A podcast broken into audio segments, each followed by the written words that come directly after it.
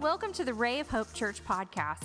We believe that hope changes everything, so get ready for an encouraging message from the Word of God.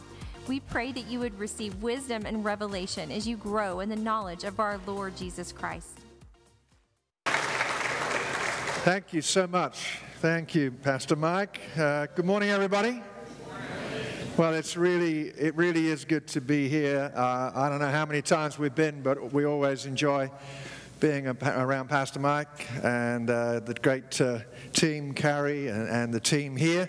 It's uh, great. How many of you can still hear the accent thing going on? I just, yeah, I just, we just got back from England a few weeks ago, so I had my accent refurbishment surgery while I was there, which makes me completely incomprehensible when I go through a drive-through. But that's just a byproduct, really. And you see that I'm, um, I'm wearing my Oklahoma purchased cowboy boots. Oh, yeah, baby. James Bond doesn't wear these things, I'm telling you. I especially like to wear these with shorts. It's very attractive. So, uh, yeah, get that image out of your mind right away. So, anyway, great to be here. And if I may say so, um, very poignant to be here as well. Uh, last time that uh, Kay and I ministered uh, here, uh, we went back uh, that evening to uh, Brother Dow and Cheryl's home. And you know, uh, Lisa, Layla, Lily, the family, we were together.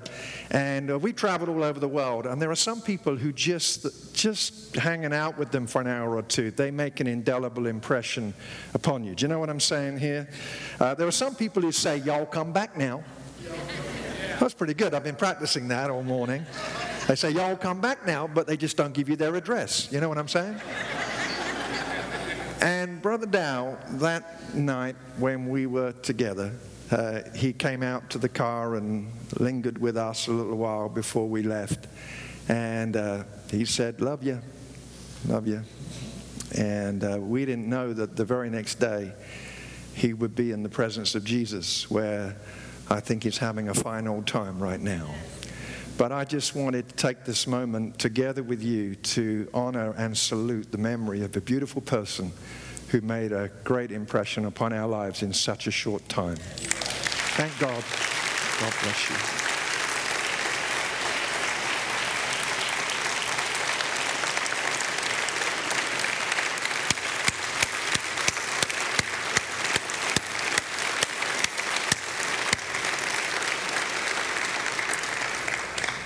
And the only other thing I've just got to say, Cheryl, is uh, I'm wrestling with envy right now because your hair, I want that hair. God gave you the hair He intended for me, so God bless you.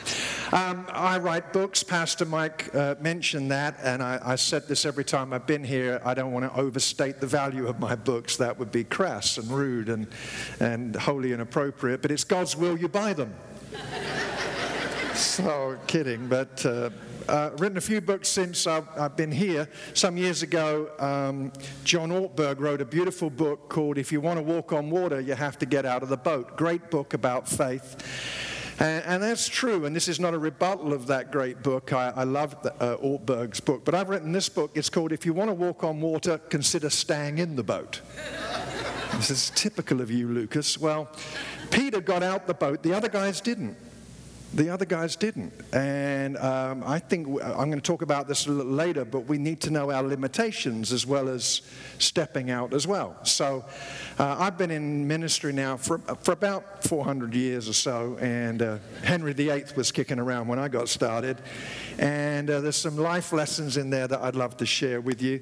Uh, this book is called It's a Dog's Life. I had this last time. It's short, make you laugh, make you cry, make you think pieces. Um, I love to see Christians laugh. How many, how many believe that fun is okay? All right, slight hesitation there, which is slightly worrying, but, um, but uh, it's a dog's life, and uh, this is not very British to say this, but I, got, I was in my study a couple of weeks ago, and I got a text from England, and they said, We're at the Christian Book Awards ceremony, they have that every year, and they said, You've been nominated uh, for this book. And I said, I went, shot one back and I said, who are the other nominees? And they said, was it John Ortberg and Max Lucado? So I thought, well, goodbye to that, you know. And then I got another text saying, you won. So, uh, no, don't clap, don't clap, don't clap. Don't. because I'm British. and uh, so, I, you know, I, I got the, the million dollar check, which is just kidding.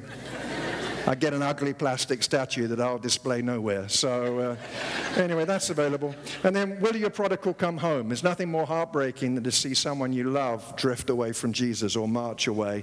Uh, those are out. There's a bunch of books, and there's a special deal if you buy any three, and we can take checks, credit cards, cash, chickens, anything.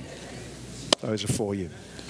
I've been listening in over the last few weeks. I always do when I come to a church. I want to hear what's going on. Pastor, in these great two messages on control freaks, the things that control us, the, what should control us, the Holy Spirit.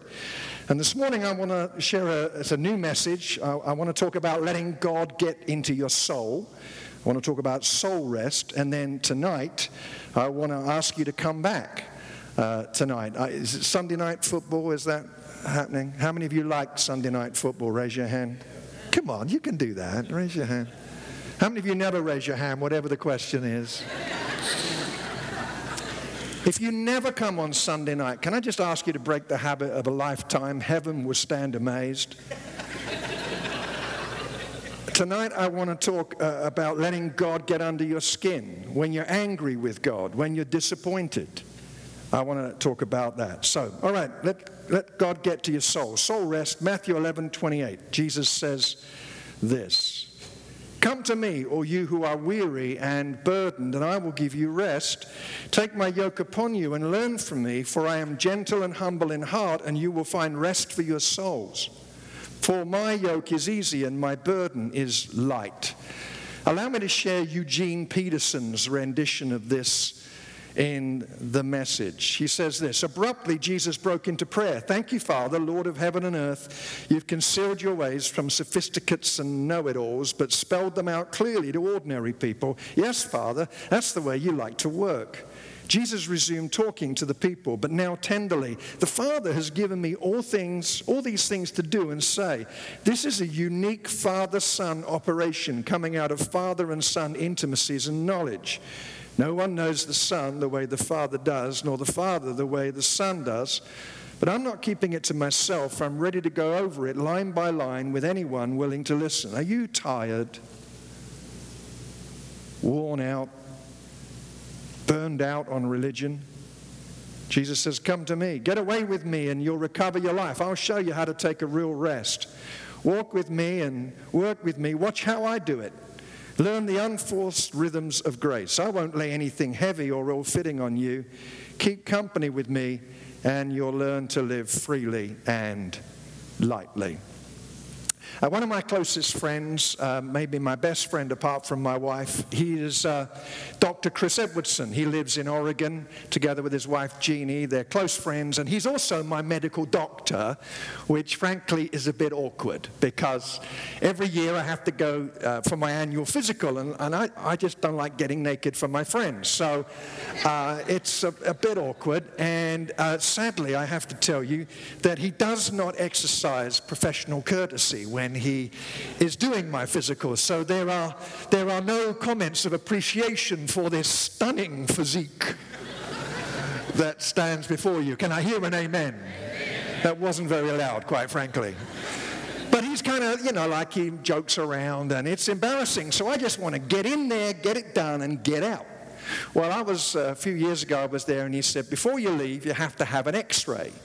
He said, head down the hallway, turn left. There's a room with a very welcoming radiation sign on the door. And he said, uh, just uh, go in there, have an x ray. So I'm like, I just want to get out of here. This is embarrassing. So I wander down the hallway, I go in the room. There's an x ray machine, there's a couch, there's a lead apron on the couch, and there's a radiographer lady standing there. And I'm kind of flustered and just want to get out. So I'm not really listening. And I, I, I said, uh, I said, What's the lead apron? It about, weighs about 35 pounds. I said, What's the lead apron for? Now, let me warn you that her response included a medical biological term not normally heard in church on Sunday mornings. So brace yourself, okay? Get ready. But um, I'm just telling you what happened. It's a real life situation. So I said, What is the lead apron for? And she said, It is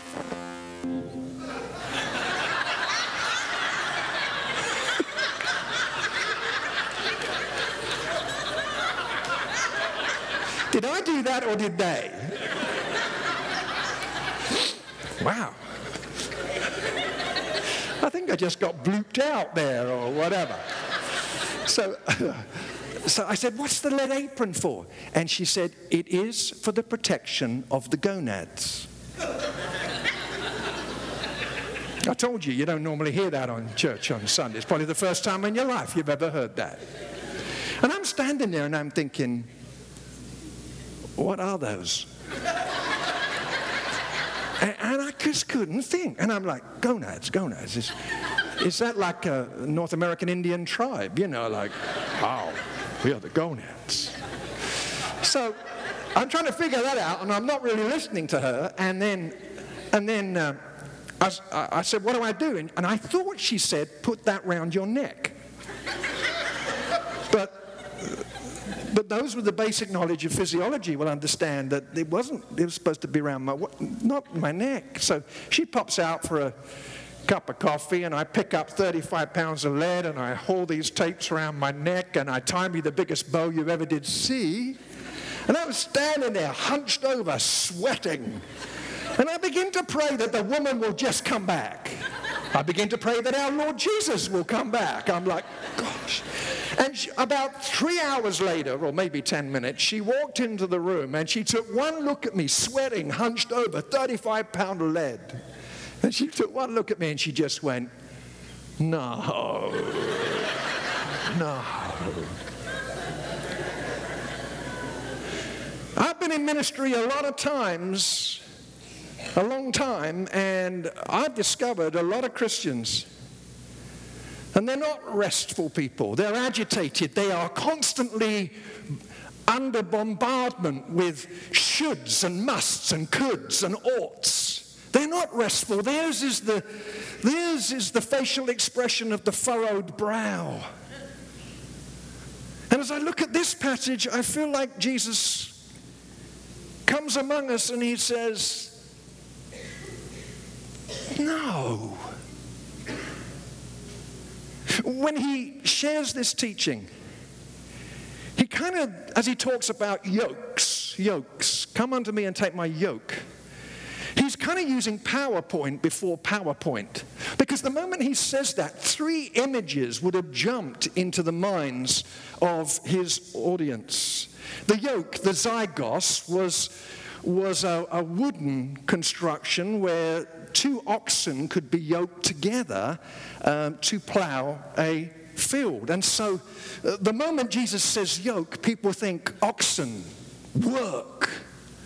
Uh, the yoke was also a symbol of oppression in the history of Israel. So they knew about Nebuchadnezzar's yoke. The book of Lamentations talks about the yoke. And so what we've got here is a picture immediately of work, of oppression.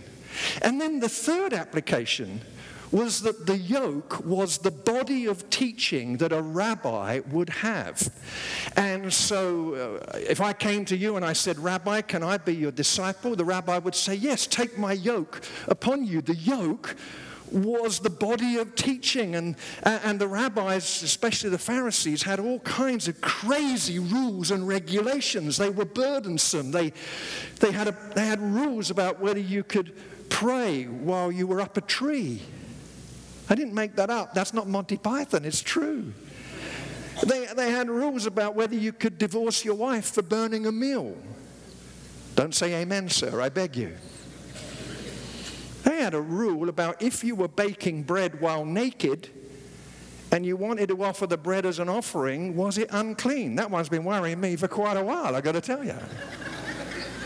So here's the picture Jesus says, Come to me and take my yoke. And they immediately think, Work, oppression, rules.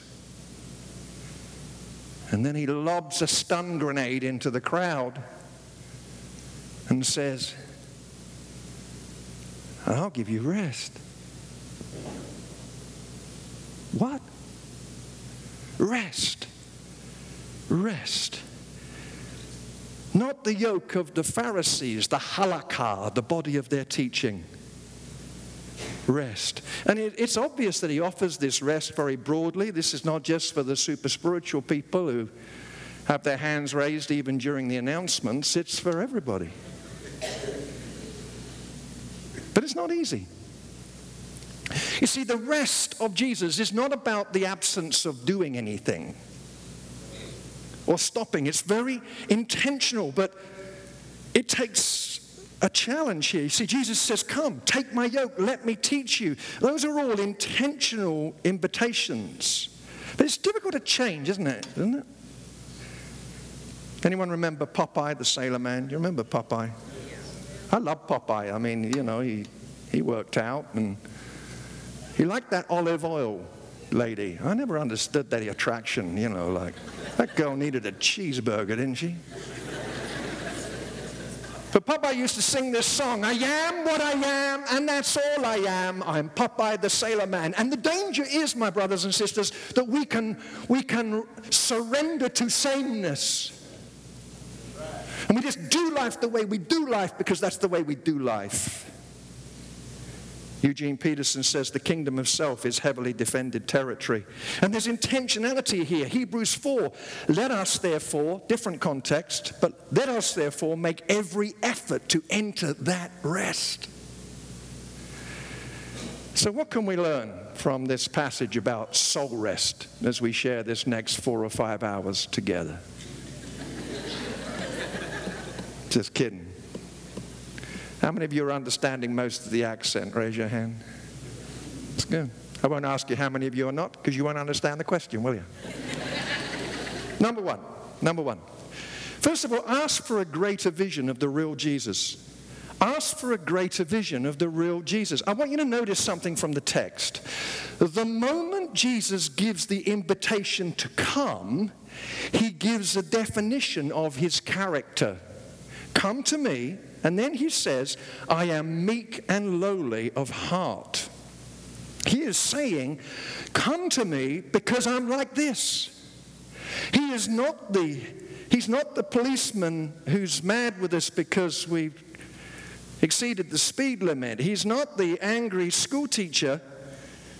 He says, Come because I'm like this. I'm meek and lowly of heart. I, I wonder what your Jesus is like. When I was growing up in the East End of London, we had a problem with ants. Ants. A N T S. Ants. Not ants, ants. We had issues with ants too, but that's not important right now. My mum used to put ant powder down, but the ants liked it. You could hear them giving thanks when the powder went down. They're like, and the ants would like the powder, so I would sit on the back step with a hammer and I'd have a conversation with the ant. You National Geographic lovers might be fascinated by this. I would say to the ant, Would you like to go to heaven? And you would be fascinated to know there was always silence, and so I would propose a secondary question Would you like to go to heaven now? and when I first became a Christian, I thought God was like that. Just waiting, the God of your, the God of the getcha, as Nancy Meyers, the Catholic writer, describes it. What's your Jesus like? You guys have just entered into the best club in the world in the last 12 weeks because you are now grandparents. He's fabulous. Little Riley, congratulations. When our first grandson, Stanley, was born, I said to my son in law, Ben, hey, Ben, give him Jesus. But give him the right Jesus. He said, How can that be? Because Jesus is Jesus, not so. You see, your and my impression of who Jesus is is corrupted. It is not a pure revelation. It is shaped by sermons and songs and parenting and church. Your Jesus is shaped by those experiences. I've been tuning in to the internet. I want to just say this. I've been listening to Pastor Mike here. And I've got no reason for, for saying this, um, but you're blessed with this guy. You're blessed. Would you agree?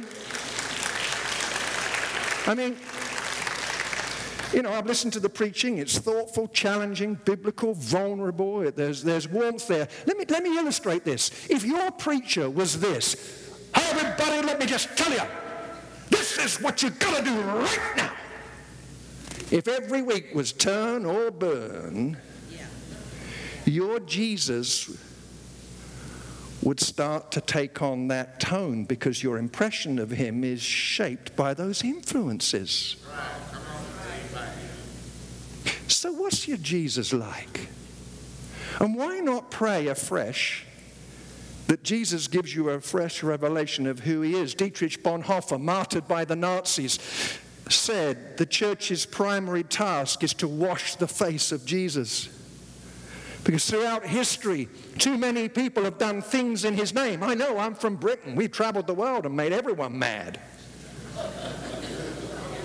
We enslaved people in the name of Jesus. And, and you know all about it. You've got your history. There's been racism in the name of Jesus.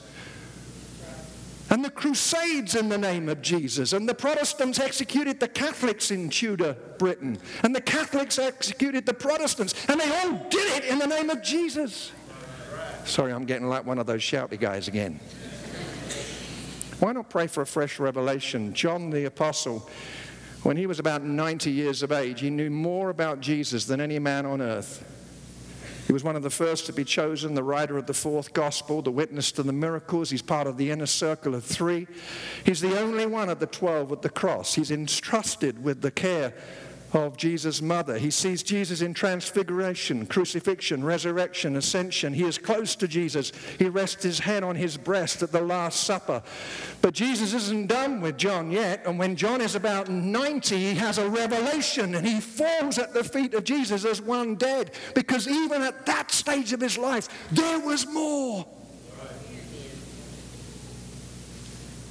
Let's pray. Jesus, Show us more of yourself. Maybe that will help us rest. Secondly, ask for a greater experience of God's Father heart. Ask for a greater experience of God's Father heart. I love this, the way Peterson puts it, this unique father son operation. Years ago, I was preaching at a youth event, and that's how many years ago it was. I, I, I, do a lot of preaching. Uh, every week at Timberline, I'm, I preach the same message four times. Same outline, same points, same spontaneous humor.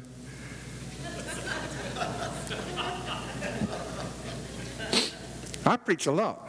I, have been a lot of church, I've been in hundreds of churches. I, I said to Kay, you know, I, I preach so much I get sick of the sound of my own voice. She said, I understand completely how you feel. I know when people say to me, What's the most powerful service you were ever in? I know exactly. It happened about 30 years ago. I was preaching at a youth event, about a thousand young people. I was asked to speak on the subject of the Holy Spirit. And on my way to the service, God spoke to me. And He said, Tonight I'm going to teach you a lesson you'll never ever forget. You'll never forget this. My son Richard, he's 35 now, he was two then. He was at the side of the stage and on the platform, and he wandered out to me as planned, and I picked him up and I held him in my arms, and I, I talked about a father's love and how he's safe and we're safe. And that was supposed to be it. The musicians were quietly playing, it was kind of nice, you know, and he'd toddle back to Kay, and I'd preach, but I'm just about to put him down. And he opened his arms wide, and I thought, he's going to punch me. This is going to ruin the beautiful illustration. But he threw his arms around my neck and buried his face in my shoulder. And at that moment, it was like a thunderclap hit the congregation. About 20, 25 people who were just standing there just fell backwards to the ground and no one pushed them. You know what I'm saying? They just fell. Immediately, people started screaming because there was demonic activity that was reacting to the presence of the Spirit. And I'm trying to preach, and I've got my, my son in my arms, and then people started coming to the front, and I'm like, what they doing? I didn't ask them to come out. That's really rude. and I thought maybe they're, they're not repenting. 10, 15 people came and stood because at that moment they'd been physically healed. And they're like, whoa. And I'm trying to preach, and I'm thinking, this is really rude that these people got healed before the end of the message. I mean, and when they sent me the honorarium, they said, you better give it to your son because he did more that night than you did. She just realized I never paid him. The alphabet of Christianity begins with F for Father. Ask for a greater experience of God's Father heart. Thirdly, thirdly, trust and receive. I've added that in. Trust and receive like a child again. Trust and receive like a child. In the NIV, Jesus talks to the Father about these hidden things that are revealed to little children.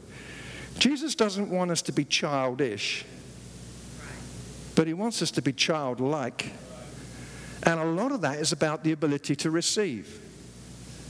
Our grandsons, sorry, I got grandsons on my mind, grandchildren on my mind today.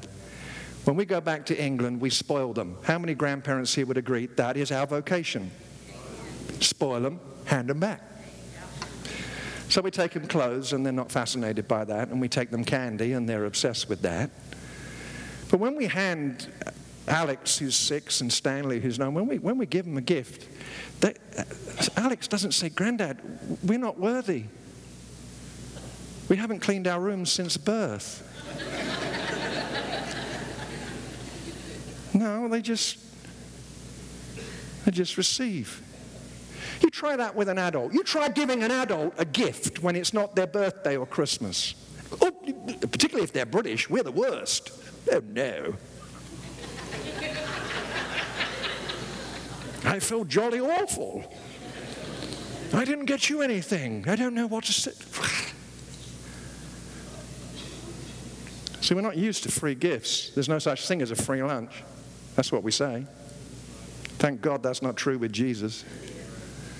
Yesterday on the way back, uh, Matt and Mary and Callie met us at the airport and we stopped off in uh, Chick- Chickasha. Did I say that right? Yeah. That place, Chickasha. Chickasha. I like saying that. I'm going to say that to British friends for absolutely no reason, just Chickasha. And uh, I realized that my accent was really strong because we, we went, I said, Can we have something healthy? And we went to the restaurant, and then I ordered something unhealthy. and at the end of the meal, you know, like when you're really full up and they, you know, have you got any room for pie? Honey, I haven't got any room to breathe. And I just wanted to, you know, just be a little warm and witty with the server. So uh, she, she said, Anything else I can get you? And I said, How about a coupon for the emergency room? But because of my accent, she didn't hear me. So she went, No, sir, no, we don't have coupons here. And I'm like, ah, forget it, you know, it wasn't funny anyway.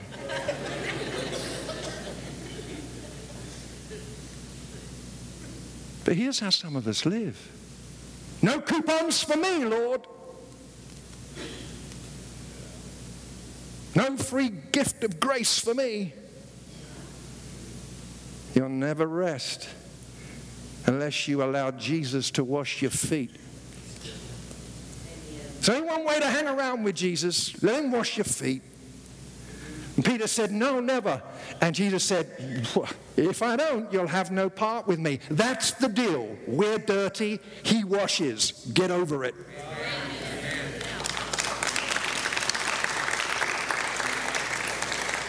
Number four.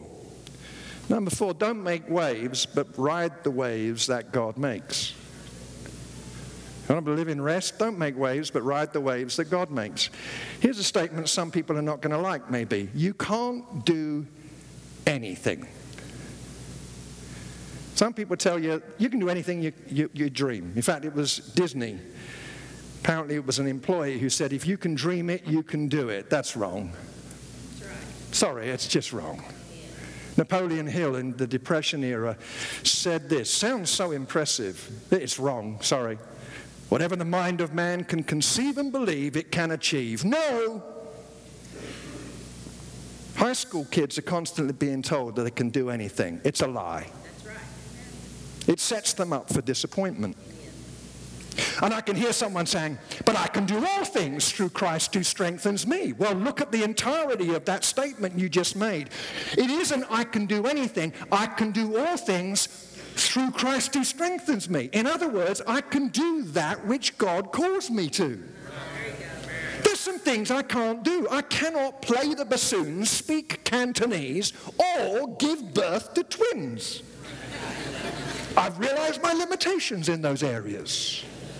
I used to lead worship. A friend of mine came to me and he said, Jeff, the body of Christ would sigh a collective sigh of relief if you would hang up your guitar forever. And I did, and I thank God. Let's know what we can't do. In literature, Macbeth was a successful military commander but became an incompetent king. In history, Socrates was uh, an incomparable teacher, but he became a defense attorney and he was useless. Know what you can't do. Because churches are littered with people doing stuff that they really shouldn't do. It's also littered with people who should be doing stuff who aren't doing anything. Just saying.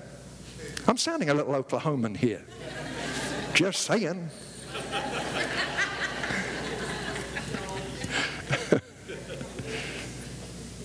you know that person who stands up and says, God gave me this song last night 29 excruciating verses. and you listen to this appalling time of shrieking, and you think, if God gave you that, He probably didn't want it, did He?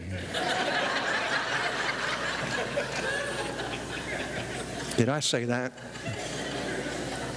know what you can't do, but hold on, don't stop there. But also know that God might want to stretch you within your sphere. I, I, I, I got saved in a Pentecostal church, and I, have been around it all. And you had a series on the gifts of the Spirit recently. I believe that God speaks today through the gifts of the Spirit. You can say an amen if you want. But I've also seen some silly stuff. I've been to services where people had words that weren't really, if you think if that's God, it's certainly not that intelligent. And I've been to services where I, got, I went to the front and I got prayed for, and I, I, people were falling over, but it wasn't the power of God, they were pushed. Is it all right to say that? Is it okay? They were pushed, and I want to go, hold on, stop pushing people. I mean, I developed a technique for the, I, I call it the courtesy drop. Guy starts to push me, I think I can either slap him or just take a dive. So, pathway of least resistance is commendable. So, I check there's a catcher, take a dive, I get a nap, he gets a result, win win, baby. So, don't, don't go, don't do that horsey thing.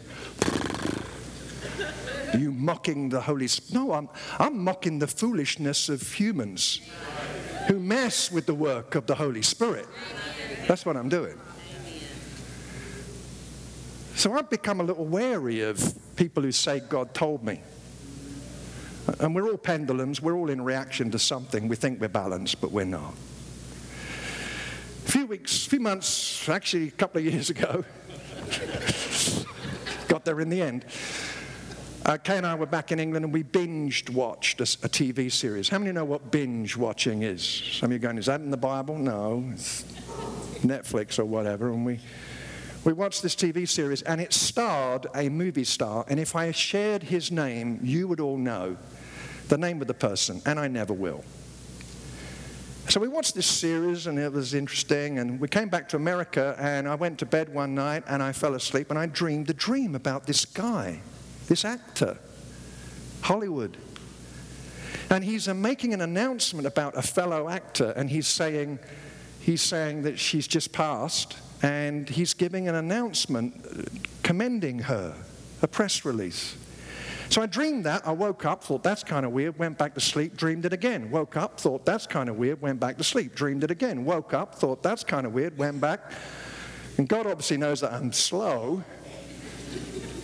So I wake up, it's 3 o'clock in the morning, Colorado time, 10 a.m. England. I go into my study. And I'm like, what's this about? So I pray, and then I put his name in Google. Pray, Google. It's a good thing and his name pops up. An hour earlier, that lady, that actress, died. While I was dreaming that she died, she died. And he was giving a press release about how sad he was. I'm like, this is freaky. So I said to God, What do I do? And I'm, I do not hear from God lots. Of, God hasn't been as chatty as I thought he would be over the years.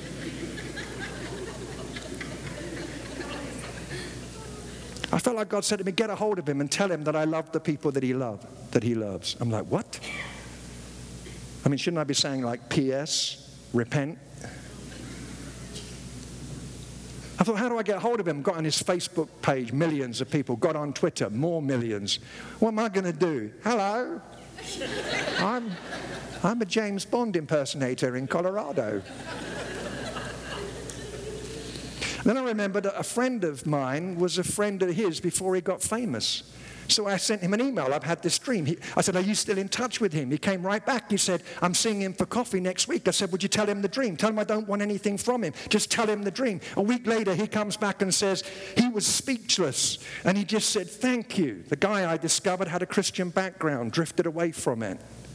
And now I walk by People magazine or whatever, and I see the guy's picture on the front cover, and I'm like, what's going on? I don't know. That's not my job. But in that moment, God stretched me beyond my comfort zone. Know what you can't do, but let God stretch you too. Well, there's two other things, real quick. One is simply this accept the burden of the Lord again. It's light, but it's a burden.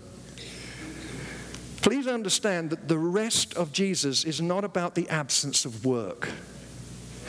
In Jewish thinking, work and rest are entwined. And it's modeled in the Genesis 2 experience where God works and each day he says it was good. And then on the seventh day, he rests and he looks back and he says, It's good. The Jews call this manuha. It is to stop and rest and celebrate and say, Yeah, I did a good job.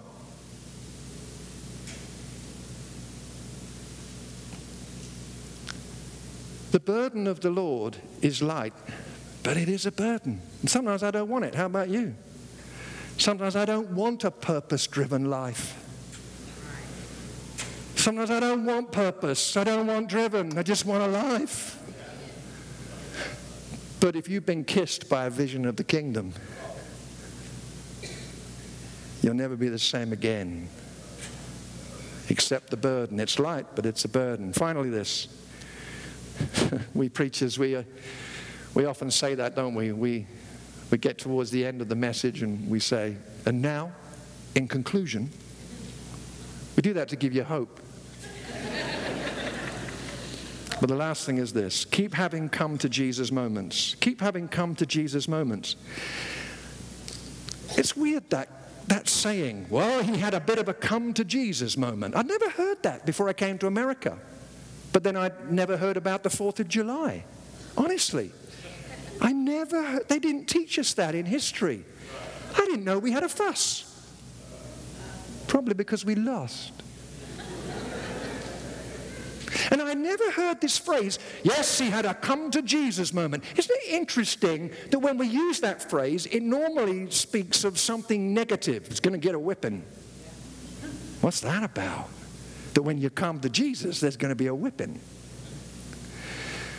I'm trying to wrestle in responding to this call to rest myself. Uh, this, this is the first time I preached this message in a church. I shared a few things with our staff team a couple of weeks ago. I share this with you, my friends, as part of my journey.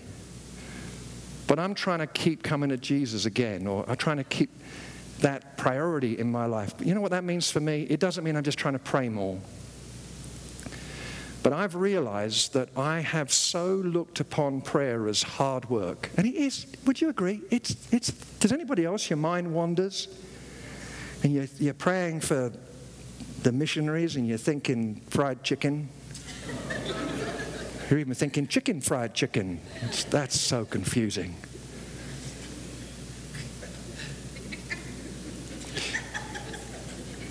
chicken fried steak, what are you thinking? And your mind wanders and, and you fall asleep. And it's difficult to converse with someone who's invisible. And so in my mind, prayer became work, discipline. But here's what I've been trying to do. And, and, and maybe you guys could come back and quietly play for us, Waylon. That would be good. That would give people hope. I love these guys, don't you? You've got a great team. I look at Waylon, Waylon there, and I, I see my hairstyle of the future. And it looks so, looks so good on him as well, doesn't it? Yeah. You know, I've been trying to look at prayer in a different way. And I developed a mindset that said, prayer's hard. Prayer's difficult. I got to do it, but it's tough. Let me just share where I'm at. I've started to think of prayer as a luxury,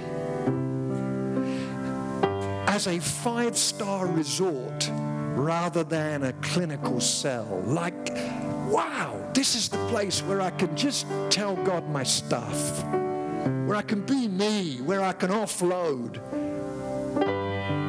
It's not a clinical cell, it's a glorious resort. Just in making that incremental shift in my thinking, changing the way I pray. Let's keep having come to Jesus moments. Would you stand with me, please? We are so thankful you joined us today. We would love to hear from you at rayofhopepodcast at gmail.com. Let us know how you were encouraged and how we can pray for you. Remember, Christ in you is the hope of glory, and hope changes everything.